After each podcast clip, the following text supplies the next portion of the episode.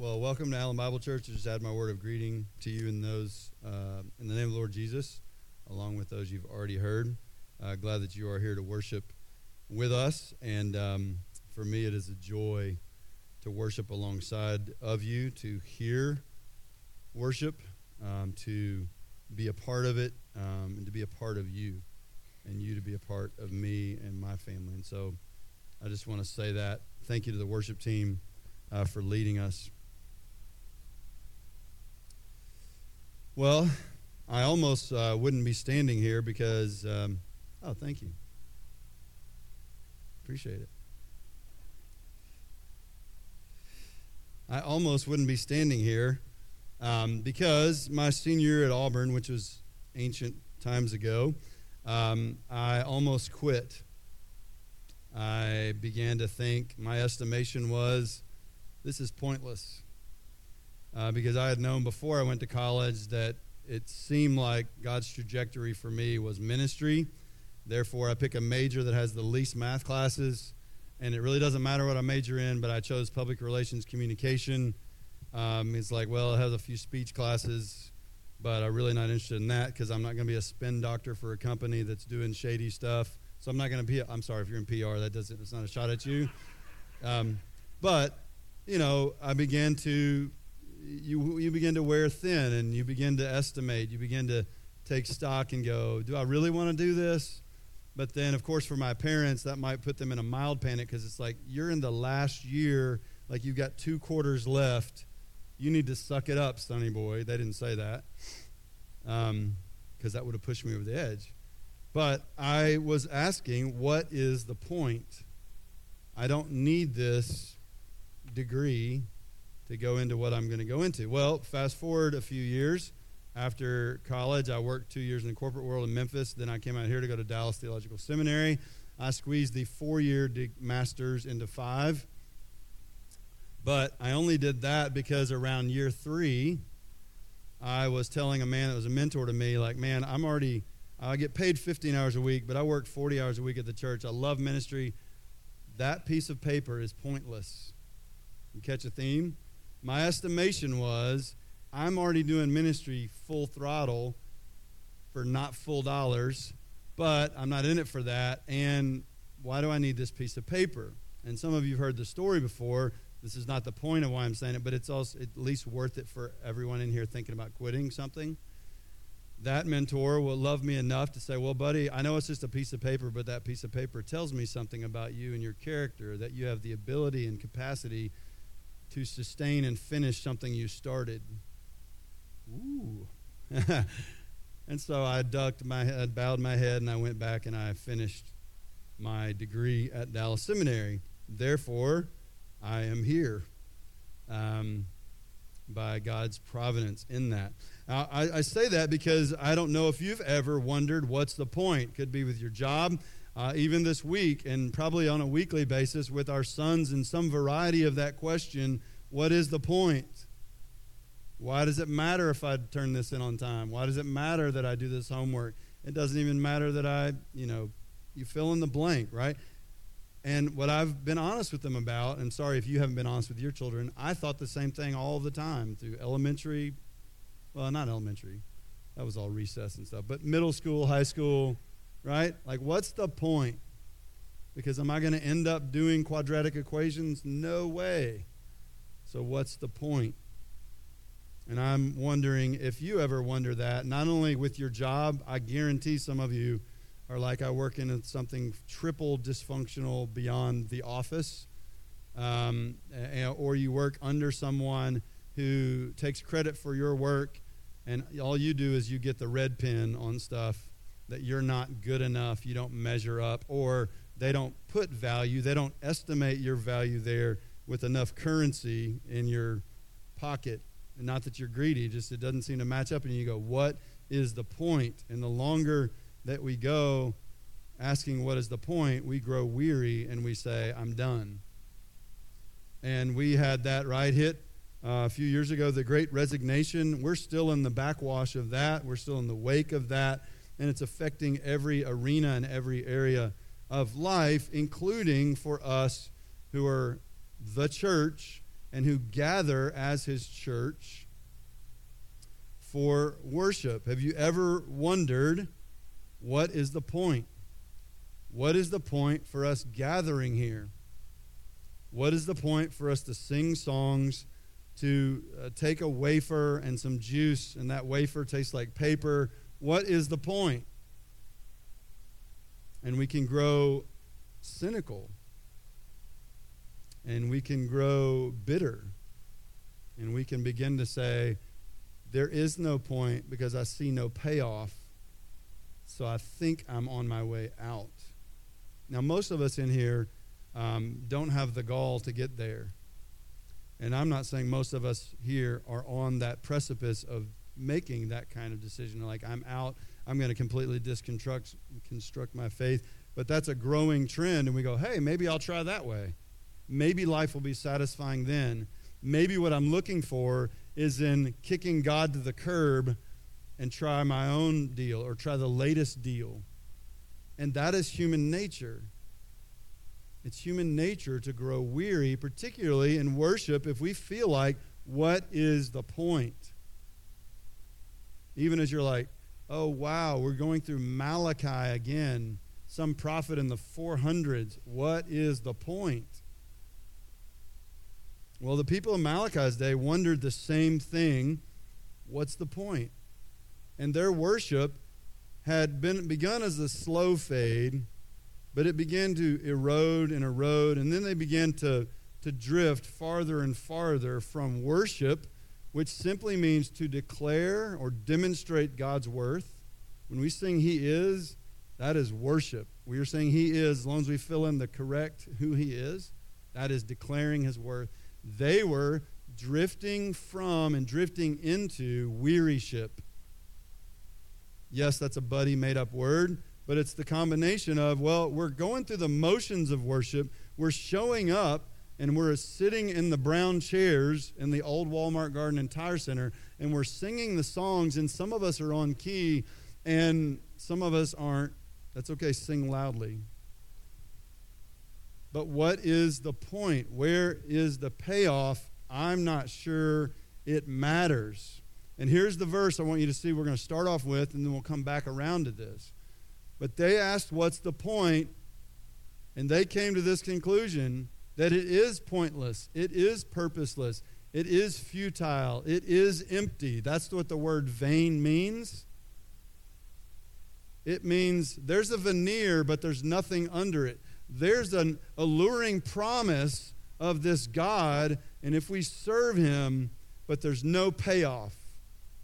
And here's what they say this is their estimation of worshiping and serving the Lord. This is God speaking through Malachi to them. We're going to come back to the verse before it, but he says, You have said it is vain to serve God. Yours might say it's pointless. And what profit is it that we have kept his charge, that we have walked in mourning before the Lord of hosts? They're saying, We've even been serious about this. We've been mourning about it. We, in our estimation, have come to the point, our estimation is that it is vain to serve the Lord. Our estimation is it's pointless. You been there? Are you there? If you are there, I want you to know you have company. We're going to see some company in other parts of Scripture. We're going to see some company in Malachi and you have company sitting right around you.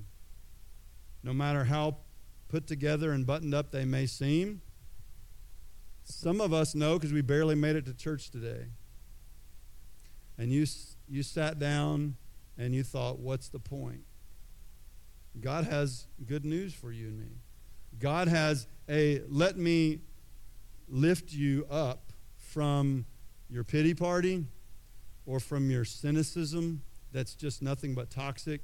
And let me invite you into what we just sang rest for the weary, hope for the hopeless, help for the hurting. That is the message. He says, I know that it feels that way. I know that you're like, I'm not sure I can do this anymore, or, or even semi try to hold on to any hope of you, God. because it's too painful and it's too long, and, and I want to move on from you. And I hope that my aim today is to show the foolishness of abandoning and to show the richness that God has for us if we will hope again in Him, if we will trust Him, and if we will devote ourselves to Him, even when we're weary, to worship. And so we're going to read the, the text before us after um, I show us the dispute. He had said last week, Return to me. The people in Malachi's day, they'd been going through the religious motions. They're the people of Judah, which is part of Israel. And God had said, Hey, I've got this special relationship with you. And so, even as Mark talked about, they were to bring their first and best from their flocks to say, God, I trust you enough and I esteem you enough, I worship you enough that I'll give you my first and best. And I'll trust that little Timmy the lamb that we sacrificed, you'll, you'll make sure and feed our family, that kind of idea. But they had given him not their first and best, but leftovers. Uh, Mike prayed it. We talked about it a couple weeks ago. Also, God was pretty much an afterthought. We can know that we're on our way to wearyship when we have we rarely are thinking of him. We're, he's definitely not our first thought. And so we show up at a day like today, and if he's been an afterthought, then our worship right now, this morning, may not come from a, a robust trust, robust gratitude. Don't feel guilty about that. Let God meet you right now. Part of why we sing the songs we do is to rehearse them so that my heart might catch up again to what, tr- what is true no matter how I feel this morning. But here's what he said Return to me. And they said, How shall we return? He said, Well, you guys have been skimping on not giving me your first and your best. He actually touches their wallets or their livestock. And he says, Bring your first and your best and see if I don't provide all you need and more. And in 312, if you sneak a peek at that, 312 he says in fact all the, the nations when they see that they see that i have provided for you abundantly and they see you um, living with shalom. That's the jewish word for wholeness satisfaction and delight in life. That's what we're all after. He says when they see that it will be because you return to me and i return to you and i i brought that wholeness peace contentment satisfaction to you and i provided things in your barn and your livestock or whatever, and the nations around will go, Whoa, who is their God? And if Malachi ended at 312, this would be an awesome book, wouldn't it? But the problem is, even though God had invited them to return to him, he's being gracious, merciful. He's not holding everything against them. They, there seems to be a little time between 312 and 313 because the next slide God says, Well, your words have been arrogant against me, if you look at your scripture. Your words have been hard against me. And they say, Well, what have we spoken against you? And then God says, Well, when you say, we're going to read now the entire passage, and I want you to do a couple of things. Be on the lookout for estimations in wearyship. They're all weary. We're all weary at times. But what are the estimations of those who say it's vain to serve God? We're going to call them the arrogant because God says, You've been arrogant toward me. And then he says it uh, two verses later. Then we're going to look at the estimations of the faithful. It's one verse, verse 16. And then we're going to look at um, the rest of it is what are the Lord's estimations of the two different responses? What are the, what are the estimations of the arrogant? What are the estimations of the faithful that God is looking for? And what are the estimations of the Lord Himself? Uh, you can follow along on the screen or in your copy of God's Word, Malachi 3 13 through 4 6. Verse 13 Your words have been arrogant against me, says the Lord. Yet you say, What have we spoken against you? Well, you said it's vain to serve God. And what profit is it that we have kept his charge, that we have walked in mourning before the Lord of hosts? So now so they say, because they think of it as empty and futile, they said, well, we're going to shift our, our worldview. We're going to shift our paradigm of how we're going to do life and what life is about. They said, So now, verse 15, we call the arrogant blessed. Not only are the, do, uh, are, not only are the doers of wickedness built up, but they also test God and escape. Verse 16 Then those who feared the Lord spoke to one another, and the Lord gave attention and heard it, and a book of remembrance was written before him for those who fear the Lord and who esteem his name. They will be mine, says the Lord of hosts, on the day that I prepare my own possession, and I will spare them as a man spares his own son who serves him. So you will again distinguish between the righteous and the wicked, between one who serves God and the one who does not serve him. Verse, chapter 4, verse 1. For behold, the day is coming, burning like a furnace, and all the arrogant and every evildoer will be chaff. And the day that is coming will, be, will set them ablaze, says the Lord of hosts, so that it will leave them neither root nor branch. So they're going to have no lineage, heritage after them. Verse 2 But for you, for you who fear my name, the Sun of Righteousness will rise with healing in its wings, and you will go forth and skip about like calves from the stall. Now, that should mean more here in Texas than New York, but I think we're also mostly not countrified, so we'll talk about that for a second in a minute. Verse 3 You will tread down the wicked, for they will be ashes under the soles of your feet on the days which I am preparing, says the Lord of hosts. Remember the law of Moses, my servant, even the statutes and ordinances which I commanded him in Horeb for all Israel. He's saying, This is what I've been after. I love you. I, am I'm, I'm, I'm lovingly confronting you so that our, our relationship can be restored, so that you might live life in trust with me in the way I designed it to be lived. That's what he's saying there. Verses 5 and 6 Behold, he's looking forward to the future. Behold, I'm going to send you Elijah the prophet before the coming of the great and terrible day of the Lord. He will restore the hearts of the fathers to their children and the hearts of the children to their fathers, so that I will not come and smite the land with a curse. We won't have time much time on that, but that is at least looking toward John the Baptist, if not John the Baptist, as well as some other messenger who will prepare the way for the Lord on the day of the Lord uh, at his second coming first coming and second coming. So, the estimations of wearyship there's the estimations of the arrogant, the estimations of the faithful, and then the estimations of the Lord of hosts. Now, what I want to do is put this in context a little bit more with the story uh, from my own family, because I don't want this to be, and we never want this to be a history lesson. It's already enough to try to keep up with where's Malachi and what's going on. We, we, if you're newer here, we do try to teach the original, what was the original intent, the original audience, and all that, because we can't know what God's saying to us. We don't know what He was, was saying back then and to them. But to help us, um, as God is, um, again, this is the sixth dispute from His people to Him. Let's give them a little room here although this is heightened, the sixth one. Remember, at the time, it's very 2023 ish. Um, crops are failing, the economy is tanking, there's corruption in the government and political uh, leaders, there's corruption in the priesthood and in, in the, the religious community. Um, you almost can't trust anything going on and then on top of that, because the economy is, is on them, and then you have enemies on the outside, life every day was like, I'm not sure if I can take much more.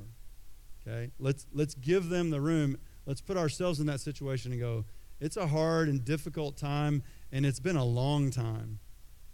Like, it's been a long time. Why are we still under another um, nation who's ruling us? Why are we still waiting for God to bring his kingdom like he promised? Okay? There's a lot to understand, and that can mess with our estimations. Estimation again means what do I well, how do I evaluate this? What value do I give to God if this is the way life is and if this is a hard hard stretch of years including hundreds of years? Well, a few years ago, to, to give you a story from my life, um, a few years ago, uh, I made the trip back to Memphis I believe this is like 09 maybe, um, uh, to, to surprise my dad as he was being inducted into the Memphis Amateur Athletics Hall of Fame. Um, Penny Hardaway, some people like that. You know those people. Um, he's from Memphis. And some of you know my dad's story. Uh, he's a racquetball coach. There's not a lot of those on the earth. I think they're even like extinct now. Uh, it's a dying sport because of pickleball, dead gummit. Um,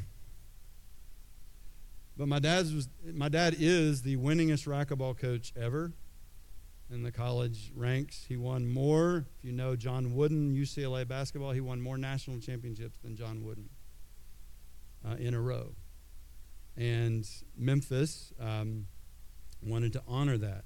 But him being the winningest coach ever, uh, and also the United States national coach, at some point found himself put to the side, ostracized by US, the U.S. Racquetball Association, even though he'd won them multiple world championships as well. But they did so because of his faith in Jesus. And so, for the longest, and it might have seemed to my dad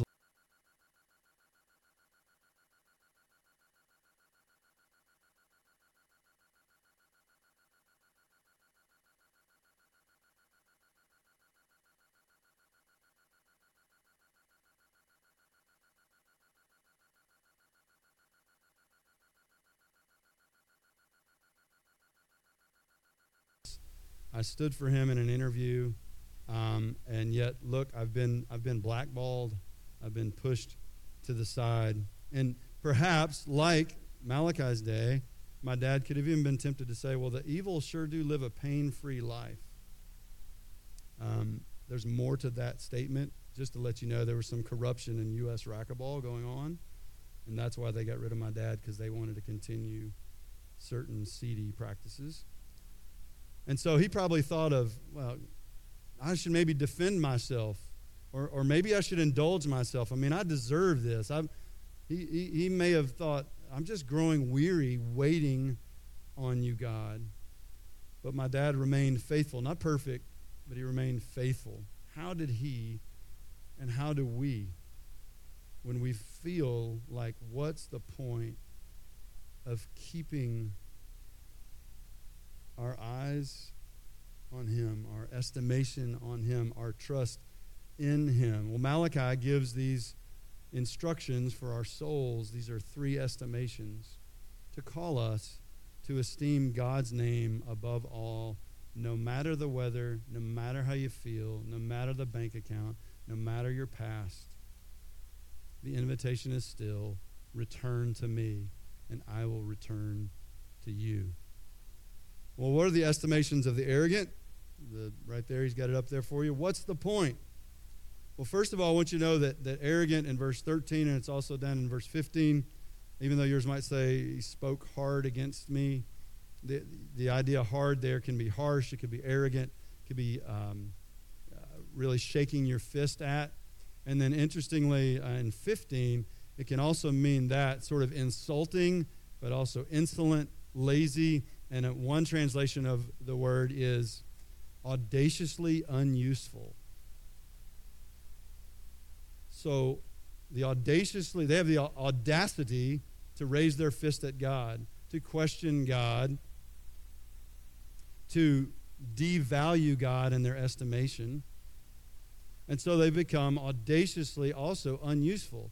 Now, God doesn't look at us and go, You need to be my useful pawns.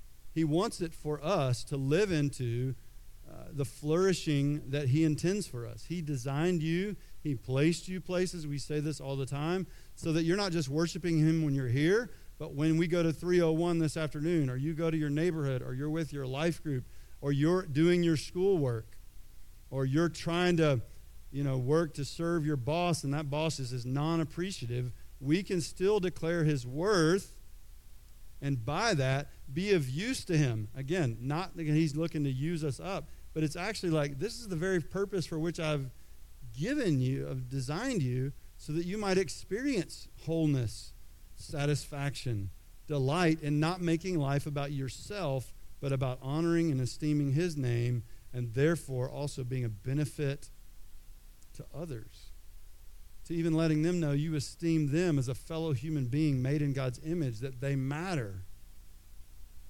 And people are dying and starving to hear that. But they're asking, what's the point? What is the point, God? It doesn't pay. And they say, we go around and we mourn, and why do we why should we keep your charge? And you know, all this about uh, the sacrifices and the things that we're supposed to do in terms of our relationship with you. But they had this hypocritical attitude, and it's exposed. It's exposed because they say it's vain to serve you, but it's interesting or empty to serve you when their serving of him was empty. Their singing the songs was empty. Their giving of money was empty. Their doing good stuff for others was empty. He calls it in chapter 1, verse 10, useless. In other words, irony is you're not showing up really esteeming my name, really devoting yourself to me, really trusting me. It's a veneer, or even worse, and we need to think through if this is us currently, because it is all of us at some point. Am I actually only doing these things to get something from Him? And that's what they're doing. They have the audacity then to blame Him when life doesn't work and He doesn't come out of the bottle like the genie they want Him to be. And God says, I'm not going to behave according to your demands. I'm not in debt to you. I have set my love on you. That's how he starts the book of Malachi. I have loved you and you weren't lovely. I have loved you, and I am loving you, and I will love you. Return to the perfect love that can cast out those fears, those insecurities, and know contentment and satisfaction in the one who has loved you. But they refuse. They've grown cynical. They say all this religious stuff, but their hearts are far from Him. And with these people, we might look in a mirror with these people, we see a group that have only a relationship with God through formalities and externalities. Going through the motions, doing the things you're supposed to do, and making sure you don't say the words you're not supposed to say, but their hearts are not in it. And God's saying, I'm not after. David tells us, I'm not after you sacrificing a bull or a sheep. What I want is your heart. And what we most need, what He's most made us for, is to give our hearts completely to Him. And until we do that, we will be restless. And until we do that, we will constantly be looking for what will satisfy, and nothing will satisfy. Is what Augustine said. Our hearts are ever restless until they find their rest in you. That's what God is after. And He's saying, Your estimations of me are hypocritical, they're way off base but they said, We changed our paradigm because of it. We served you and served you, and where did it get us? We haven't, we haven't seen any of the, the payback coming. And so then, verse 15, we say that the arrogant, they're blessed. They're, they're, they're provided for. They, they're living the good life. They're built up rather than torn down. And he, they're kind of referring back to chapter 1, um, verses 2 to 5, where he says, uh, Jacob and Esau. And Esau, he said, that those proud people, I've set my love on Jacob and his people. Um, and Esau, I have not. And he says, and they're going to plan, they're going to say, we're rebuilding. Look at us. He said, I'll just destroy it again. He said, but in our estimation, we see Esau's people, they seem to be building. Or in our day and age, we look at the arrogant, uh, we look at those who are self assured, who are like uh, looking out for number one, who are all about their brand, and they're lining their pockets. And they're even hostile toward God or maybe indifferent toward God. They're living the, however they want to live, no matter who they abuse, who they step on, or whatever. And we're like, what is happening? And we, just like these folks, they didn't start out going, you know what, we're just, we're on the arrogant side because that's what's what we really want in life. No, I, I think they, they, they genuinely wanted to worship and serve the Lord, but they kept getting tripped up on. As I look around, I think the evil people are getting away with it. I think the arrogant are getting away with stuff. They even test you and escape, he said in verse 15. Well, I want you to see in Ecclesiastes, Solomon, who's one of those guys who had it all at his fingertips, was the wisest man on the earth until he was also an idiot in 1 Kings 11. Sorry, I can say idiot right now. It's the Greek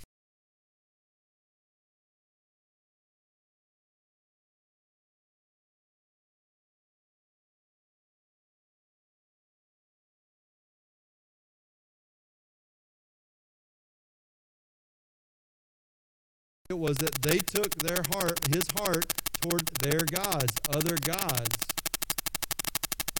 And he, and the end of his life is most likely when Ecclesiastes was written. He said, I've tried it all. I know what you're thinking. I know that thing you saw on Instagram yesterday, and you go, but if I just have that kind of pillow, my neck pain will go away. You get those? My neck pain will go away, and I will have, you don't say this,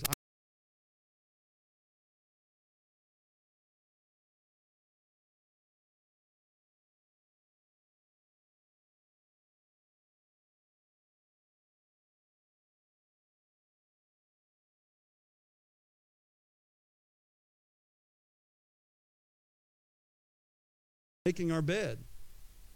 Back to the what's the point? And and and so Solomon at the end of his life writes Ecclesiastes He's going, I've done it all. I've paid for it all. I've had wine, women, song, wealth. And he said, all of it, guess what word he uses? All of it is vanity. Empty. Doesn't satisfy. He says, but here's one way we can get we can get tripped up. Chapter 8. Because the sentence against an evil deed is not executed quickly by God, therefore the hearts of the sons of men among them are given fully to do evil. Although a sinner does evil a hundred times and may lengthen his life, he's like, it does happen. Still, I know that it will be well for those who fear God, who fear him openly. Next, last slide. But it will not be well for the evil man, and he will not lengthen his days like a shadow. Why? Because he does not fear God. Those who don't fear God are a fool. And ultimately, though they may look like they've got the life, ultimately it will not pan out. Now, that might not even happen until after this life, but there will be judgment for those who oppose God, who are self indulgent. And you know, I, I want to pause here and then we're going to move on to the faithful and to what God thinks. But I thought about as going through this passage, the self absorbed, or when I'm in danger of becoming self absorbed, there's a pain in my life, like my dad at that the deal, like, well, is anybody going to recognize me? We're tempted to go, I'm going to I'm going to self indulge here. And we can become more and more, not just self indulgent, but self absorbed. And this, if, if we are going that path, the self absorbed will be frustrated by the Lord and or they will be judged by the Lord and it will all be for nothing. And it will be the ultimate vain destination for them. So those, that's their estimations. The estimations of the arrogant is it's vain to serve the Lord. Why? Because they've begun to just see a relationship with God as transactional. If I obey you in these ways, then you're on the hook for me. How transactional is your relationship with the Lord? Because he says, I'm not, I'm not your vending machine. I'm not your genie. I don't owe you. Often when we're angry and frustrated at anything in life, it's because we've become self absorbed and we think we're entitled to something, especially in our circles, going, I've kept my nose clean, God. You know, I've not been drinking, smoking, or chewing, or dating girls who are doing whatever, and we think God owes us. And the self absorbed, the self entitled, will be frustrated because God never designed life to be that way, and life is not found there. Um, to transition to the faithful, the estimations of the faithful, verse 16. I'm going to come back backwards in just a second. Verse 16, it'll be on the screen, maybe.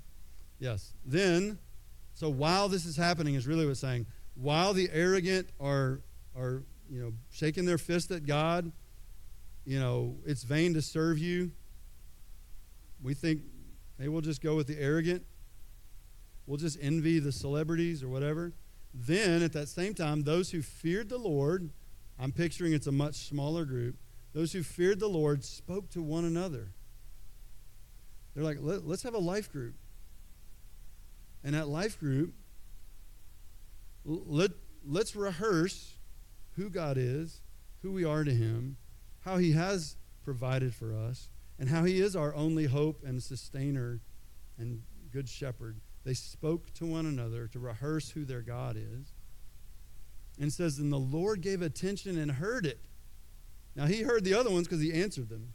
But in this way, He receives it and there's a smile. He receives it and He says, Now that's what I'm looking for. Even though life is tough, you're going to pull together. And the last part says, A book of remembrance was written about these people before God for those who fear the Lord and who esteem his name. What's their estimation? Yeah, life is hard. We're not sugarcoating it. We're not acting like, you know what, Jesus loves me. This I know. Like, and I, I'm still hurting. I'm still hungry, whatever it is. But they are rehearsing the truth of who God is, no matter how it feels, no matter how hard life is, and no matter how hard they want to give up. And they're even willing to go, you know what, I think I'm having this um, bitterness coming in me because I think God owes me. And, and someone else says, Yeah, I've been there too. That's not where you want to get. Let's root that out, which the author of the Hebrews says, root out all bitterness. And bitterness comes from you didn't come through, God. And so a book of remembrance is written about those people who fear the Lord and who esteem his name. But let me say this.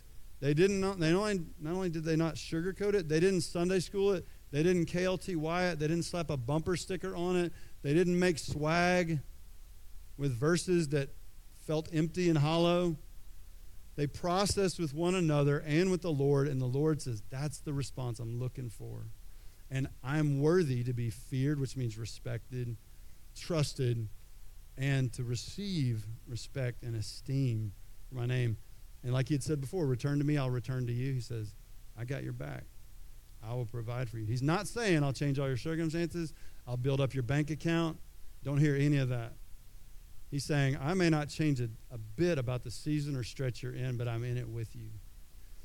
And the, the, the picture there of a book of remembrance is of a king. Kings would go, Who are the faithful people in the kingdom? Because you always got to watch out. Who's going to try to take you out? That's why Nehemiah as a cupbearer is an important position.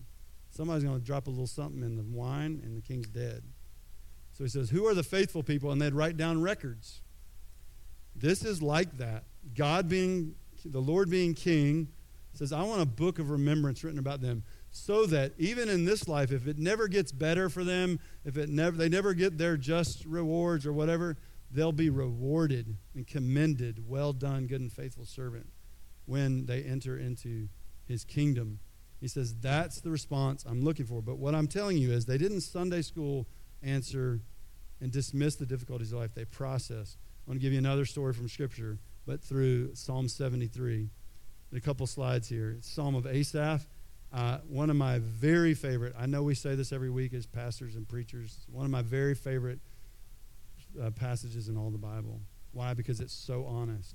Because here's a guy who was saying, What's the point? He starts with, Surely God is good to Israel, to those who are pure in heart. He's making a declarative statement after he's processed. But now he's going to take us right into the mess, right into the um, inner complaint and murmuring and the temptation to go, you know what? I'm done with you, God. Are you there? Let Asaph encourage you. He says, But as for me, my feet came close to stumbling. My steps had almost slipped. For I was envious of the arrogant. There it is. As I saw the prosperity of the wicked, for there are no pains in their death, and their body is fat. Again, I said this last week about that. Uh, back for them, that was a good thing. That means you had enough in the kitchen, uh, in the pantry, in the fridge, whatever equivalent of, of that is. He says, I was envious. They're not troubled like other men. And the next, next slide, skipping down in the psalm.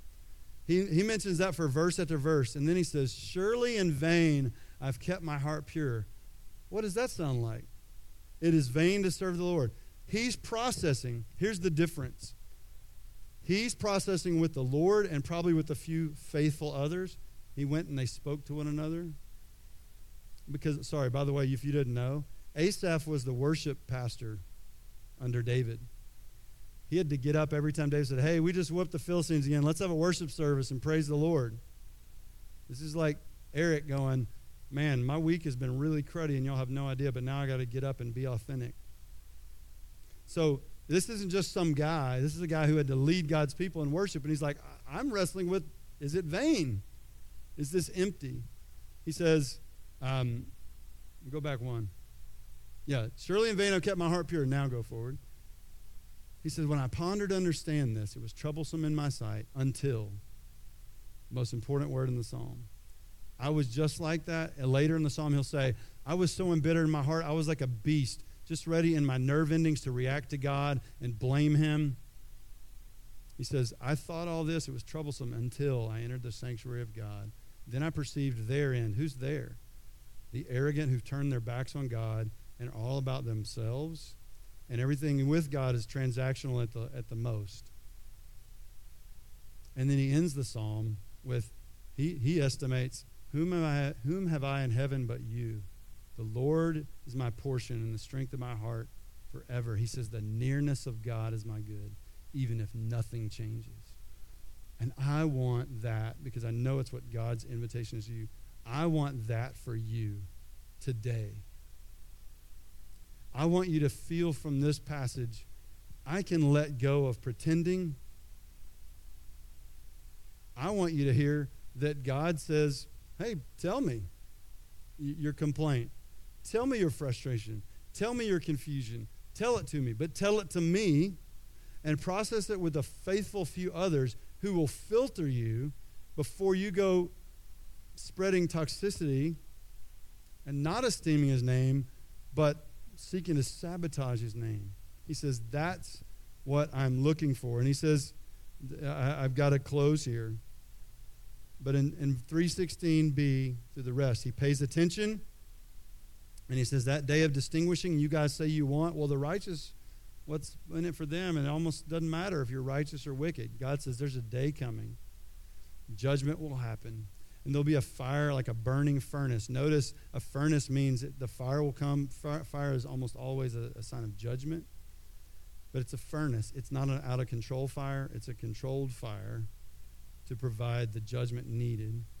But what's fire for the wicked, what's judgment for the wicked, where God will be recognized and esteemed, and they will be put down in their place, and they will have chosen their destiny What's a fire for the wicked is sunshine for those who are faithful, who fear and esteem his name.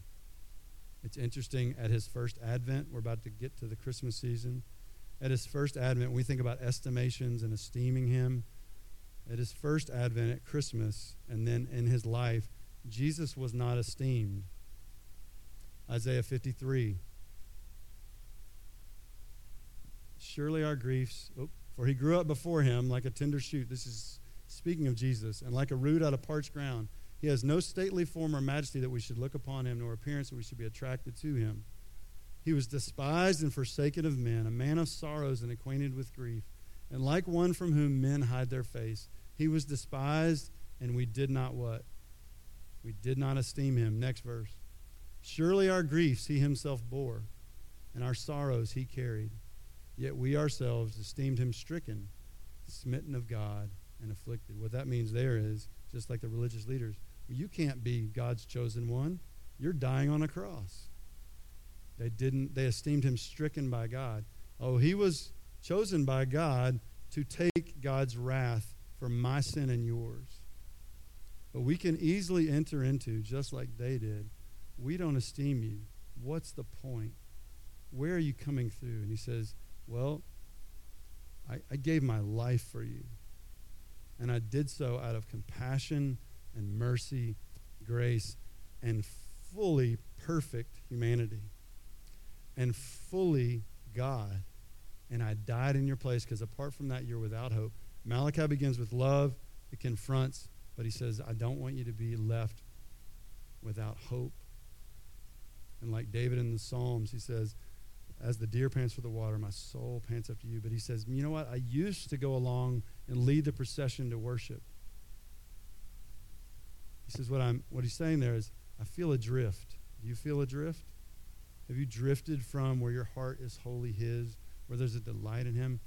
He's not trying to beat you over the head with a stick right now. He's trying to invite you, return to me, and I'll return to you. When he first came, they didn't esteem him, therefore they put him on a cross.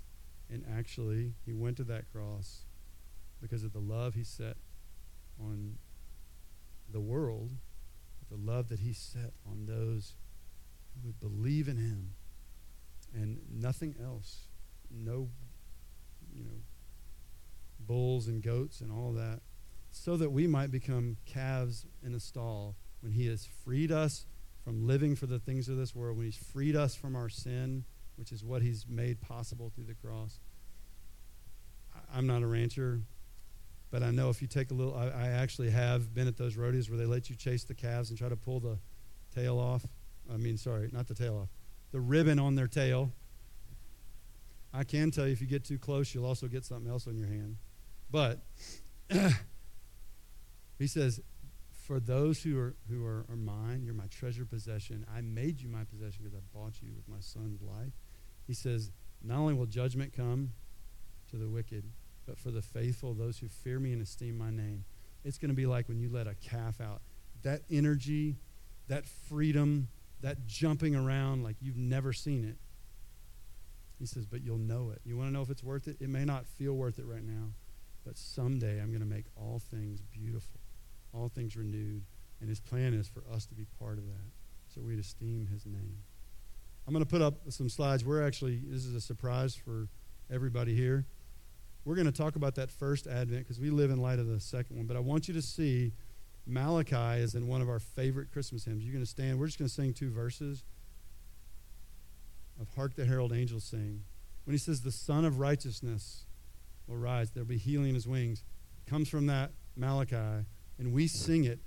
we don't celebrate and esteem him because he was a baby, but because God provided for him in all the fitting measures to be our place taker, to be the lamb that was slain to take away your sin and mine and the sin of the world. So we're going to sing two verses and we'll be dismissed. I hope I start us on a low enough key. Christ by highest heaven adored, Christ the everlasting Lord. Late in time, behold him come, offspring of a virgin's womb. Veiled in flesh, the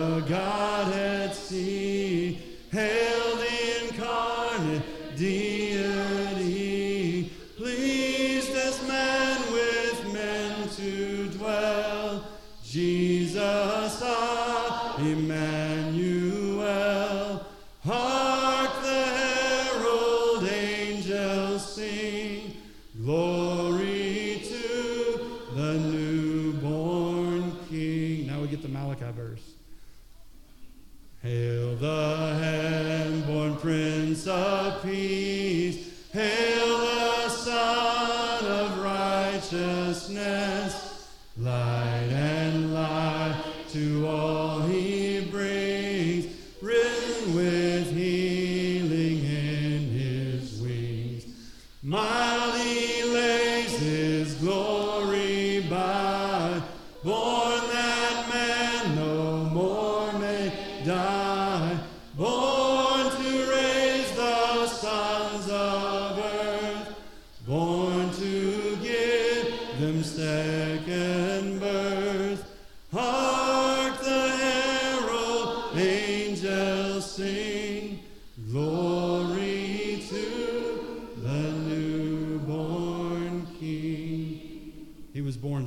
700 years after Isaiah said that one that won't be esteemed will be, will be born and live.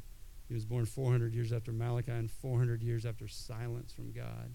If you think you're waiting long, be reassured that God is faithful.